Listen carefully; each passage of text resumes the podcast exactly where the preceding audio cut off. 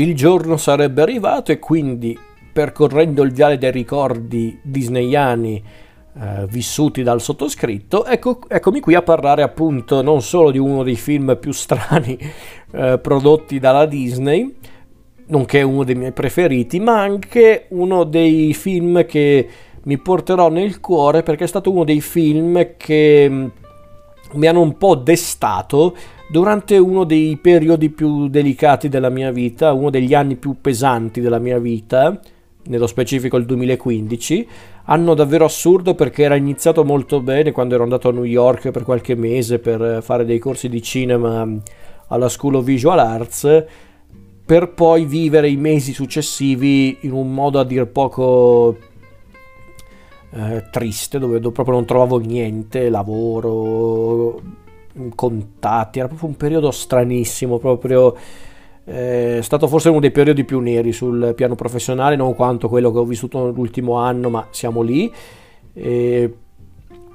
e lì proprio non facevo altro che guardare film alla fin fine per, per cercare anche di non pensarci troppo, comunque di non, di non, avere brutti pensieri in testa. E c'è stato un periodo specifico di quell'anno, ovvero l'estate, l'estate del 2015, estate anche un po' particolare per alcuni eventi avvenuti anche in famiglia, non in famiglia, non, non tanto nella mia, ma tra i parenti. E quindi capitò anche l'occasione di riguardare questo film che che è davvero un film assurdo ma che io adoro e lo adorerò per sempre. E quel film è un film del 1944, uno dei film collettivi della Disney realizzati negli anni 40, questo nello specifico è il secondo film collettivo creato dalla Disney negli anni 40. Onestamente non mi ricordo che classico è di numero, credo sia tipo il settimo, il sesto, credo il settimo però se non ricordo male. E quel film è I Tre Caballeros. Ragazzi, sarà dura, però ecco, di che cosa parla I Tre Caballeros? Beh, allora, I Tre Caballeros, come ho detto prima, è un film collettivo, è un film a episodi di per sé alla base, poi diventa una cosa assurda, perché infatti alla fin fine eh, I Tre Caballeros è un film che combina anche eh, riprese dal vivo e animazione tradizionale. A un certo punto diventa proprio un film a tecnica mista. Come dicevo, appunto, è uno dei film collettivi della Disney degli anni 40 e nello specifico è uno dei film prodotti dalla Disney insieme al precedente Saludos Amigos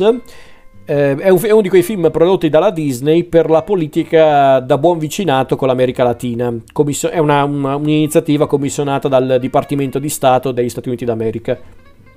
Quindi è nato per quello il film.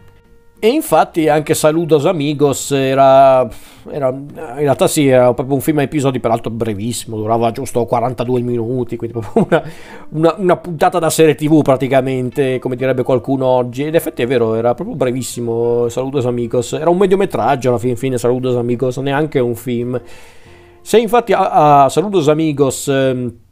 ci mostrava praticamente qualche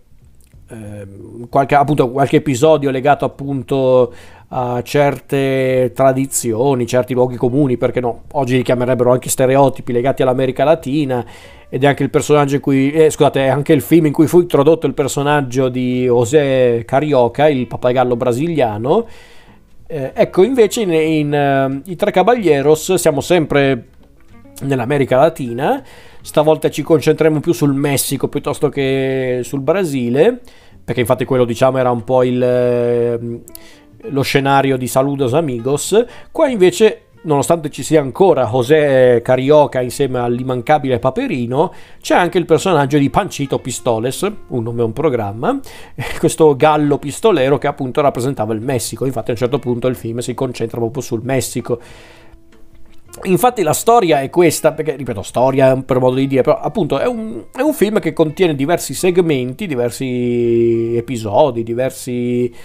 eh, segmenti, appunto, non c'è un altro termine per definirli. Eh, è un film appunto che vede Paperino protagonista assoluto, perché infatti incontriamo Paperino che sta festeggiando il suo compleanno e riceve appunto dei regali dagli amici dell'America Latina, tre regali per la precisione uno di questi regali è proprio un proiettore cinematografico in cui appunto Paperino potrà guardare diversi film, tra cui un documentario sugli uccelli, dove viene peraltro inserito il personaggio della Rakwan, eh, sapete quel, ehm,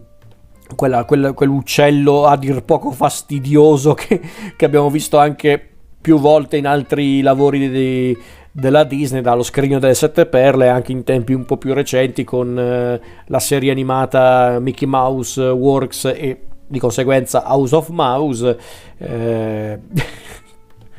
già pensando allora quando rido come un idiota, però comunque c'è appunto Paperino che inizia guardando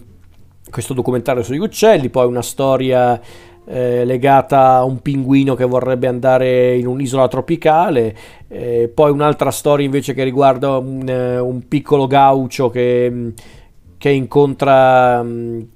eh, che incontra un asino con le ali direi tutto regolare. Poi appunto eh, il, il, regalo successivo che apre Paperino è un libro che porta Paperino a, rincont- a rincontrarsi con José Carioca e José Carioca gli, lo porta diciamo a fare un piccolo tour molto poetico e romantico e non lo sto scherzando in effetti è così è un, nella, nello stato di, di, Bahia in Brasile eh, per poi appunto eh, incontrare Pancito Pistoles e fare un vero e proprio tour del Messico, proprio mostrando tutti gli... Mm, eh, come posso dire? Io adesso li chiamerei stereotipi, però diciamo anche un po' alcune tradizioni, alcuni elementi tipici, perlomeno per l'epoca, ma suppongo siano ancora oggi elementi tipici della cultura messicana, quindi la pignata, eh, come festeggiano il Natale, eh, per poi appunto fare un vero e proprio giro per diverse località del Messico. Eh, infatti vediamo appunto i nostri che vanno insieme a questo tappeto volante, anche qua direi tutto regolare, eh, per, per, imparare diversi balli e canzoni del Messico, per poi arrivare alle spiagge di Acapulco e, e vedere Paperino che essenzialmente cerca di rimorchiare. so che detta così non suona benissimo, ma è quello che succede, ragazzi. C'è proprio Paperino che cerca di divertirsi con alcune ragazze sulla, sulla, su una delle spiagge di Acapulco, sulla spiaggia di Acapulco. Quindi eh, è così. Poi dopo c'è tutta la, l'ultima parte del film che invece è un delirio proprio eh, psichedelico, proprio con i nostri che proprio si fanno non poca droga per vivere diverse avventure. Non è quello che succede, però di fatto poi diventa un delirio visivo. Eh, questo, eh, questo, questo, film, e forse anche per questo io lo adoro, ma al di là di questo io lo adoro per tanti motivi ehm, eh, i Tre Caballeros, un po' per appunto questo stile frenetico e visionario che lo rende sicuramente assurdo, particolare, forse anche un po' indigesto ad alcuni spettatori, però secondo me è anche il segreto del suo fascino, tutta questa follia che caratterizza il film perché non sai mai che cosa ti capiterà guardando questo film. Quindi a me onestamente ha sorpreso e non poco. Al di là di tutto, però, è anche un film che mi piace appunto per l'animazione, animazione splendida. Ehm, anche la tecnica mista, devo dire che è invecchiata molto bene. Più che tutto perché guardando questo film mi viene anche proprio spontaneo pensare: cavoli, un tempo questa era arte. Era proprio arte fare i cartoni animati, metterli insieme alla tecnica, ehm, alla te- cioè con le riprese in. Ehm, dal vivo, quindi con la tecnica mista, insomma, era proprio arte una volta questo è triste vedere come appunto è diventato il cinema d'animazione oggigiorno, non c'è più un vero e proprio eh, bisogno di essere anche un po' artistici, di essere anche un po' più coraggiosi, quindi i Tre Caballeros forse mi piace anche per questo, ma al di là di tutto mi piace proprio per il delirio visivo, per le le gag assurde e ovviamente il trio protagonista, vedere proprio questi tre personaggi che uno più diverso dall'altro che però diventano amiconi, mm, per me è divertentissimo perché vedere appunto ehm, Carioca, il, il pappagallo brasiliano che è quello tutto affascinante, un po' anche malizioso. Eh, quello che fa tutto l'amicone ma che sotto sotto è un po' anche lui un po' subdolo eh, poi appunto abbiamo Pancito che invece è quello più, eh, più, più esaltato, quello più entusiasta che sta, sta, sempre lì con le pistole in mano. Ho un po' paura eh, su, su, certi aspetti, però è quello più allegro, è quello più amichevole, è quello proprio più scatenato. Dalla, e dalla, eh, cioè, dall'altra parte c'è ovviamente il rappresentante americano che è Paperino e quindi abbiamo il nostro Paperino che come al solito è un po' un rincoglionito, no scherzo, io adoro Paperino, però Paperino qui appunto è quello un po' più goffo, è quello un po' più maldestro, quindi è bello vedere proprio come si creano queste dinamiche particolari tra i tre, dove appunto c'è Carioca che è quello sicuro di sé, eh, Pancito che è quello invece più allegro e spensierato, e dall'altra parte c'è Paperino che è anche volenteroso, ma è comunque anche quello più goffo e un po' fuori posto in tutta questa storia. Quindi vedere proprio le dinamiche tra questi tre, anche quando c'è il primo numero musicale dei tre Caballeros, è completamente fuori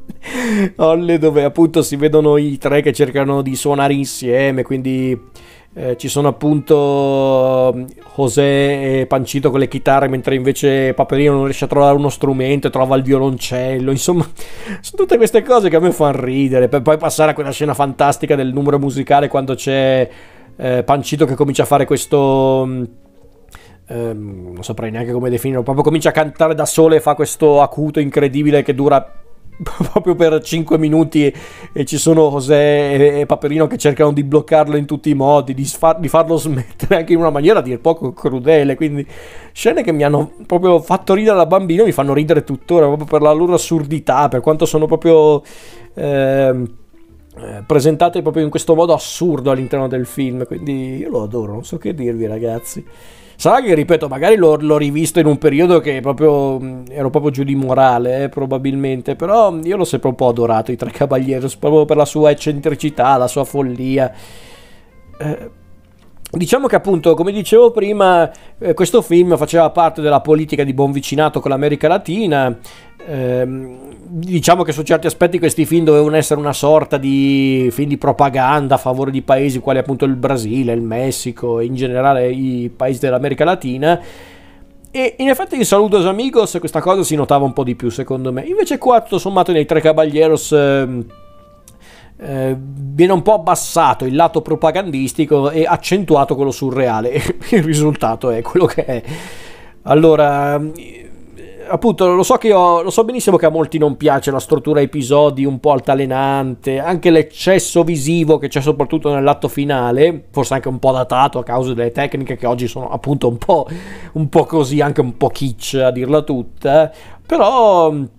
Forse proprio sono questi i motivi per cui mi piace i Tre Caballeros. Perché a me piacciono i cartoni animati che non hanno limiti o regole, ma che anzi danno carta bianca all'immaginazione, alla frenesia. E diciamocelo, i Tre Caballeros ne ha bizzeffe di entrambe, cioè di immaginazione e frenesia, intendo dire. E quindi appunto vedere questo film che inizia come un film episodico con cortometraggi simpatici, abbastanza regolari, per poi diventare sempre di più una, una follia visiva è pazzesco per me. Poi, come dicevo, l'alchimia del trio Paperino, che, che è quello candido ma anche molto irascibile. Eh, appunto, poi Carioca, che è elegante e subdolo. Pancito, che è scatenato dal grilletto facile. Insomma, la chimica dei tre protagonisti è notevole. E poi l'animazione è completamente fuori di testa tutte le trovate visive di questo film, dalle, dai giochi geometrici alle combinazioni appunto tra cartone animato e riprese dal vivo, insomma non c'è un attimo di tregua in questo film, quindi io lo adoro, io onestamente lo adoro, eh, lo adoro proprio per, per questa follia visiva e diciamocelo anche narrativa che però lo rendono un film... Eh, davvero interessante, sicuramente unico all'interno della produzione disneyana. Poi chiaramente si, eh, si capisce perché non ci sono più film simili a I Tre Caballeros eh, negli anni successivi, perché chiaramente era proprio un film assurdo. Un film assurdo più che tutto perché, ripeto, era un film nato per scopi, tra virgolette, eh, politici o propagandistici e poi è diventato invece qualcosa di più, qualcosa di più assurdo che non lo rende necessariamente un capolavoro, un grandissimo film, ma quantomeno lo rende un film unico all'interno della produzione disneyana. Non dico che oggi vorrei vedere un film come I Tre Caballeros, anche perché la vedo durissima, però magari una sperimentazione maggiore, tipo quella dei Tre Caballeros, sì, quella non mi dispiacerebbe, per carità. A volte la fanno ancora, eh, per carità, ma è sempre più raro ormai, ed è triste, onestamente. E questo direi che è tutto per, eh, per quanto riguarda i nostri Tre Caballeros. Al prossimo giro avrò a che fare con un altro film che in effetti sul piano puramente visionario non è da meno ai Tre Caballeros, ma diciamo che è un, un film vero e proprio, in realtà il prossimo, e quindi ci sentiamo alla prossima puntata.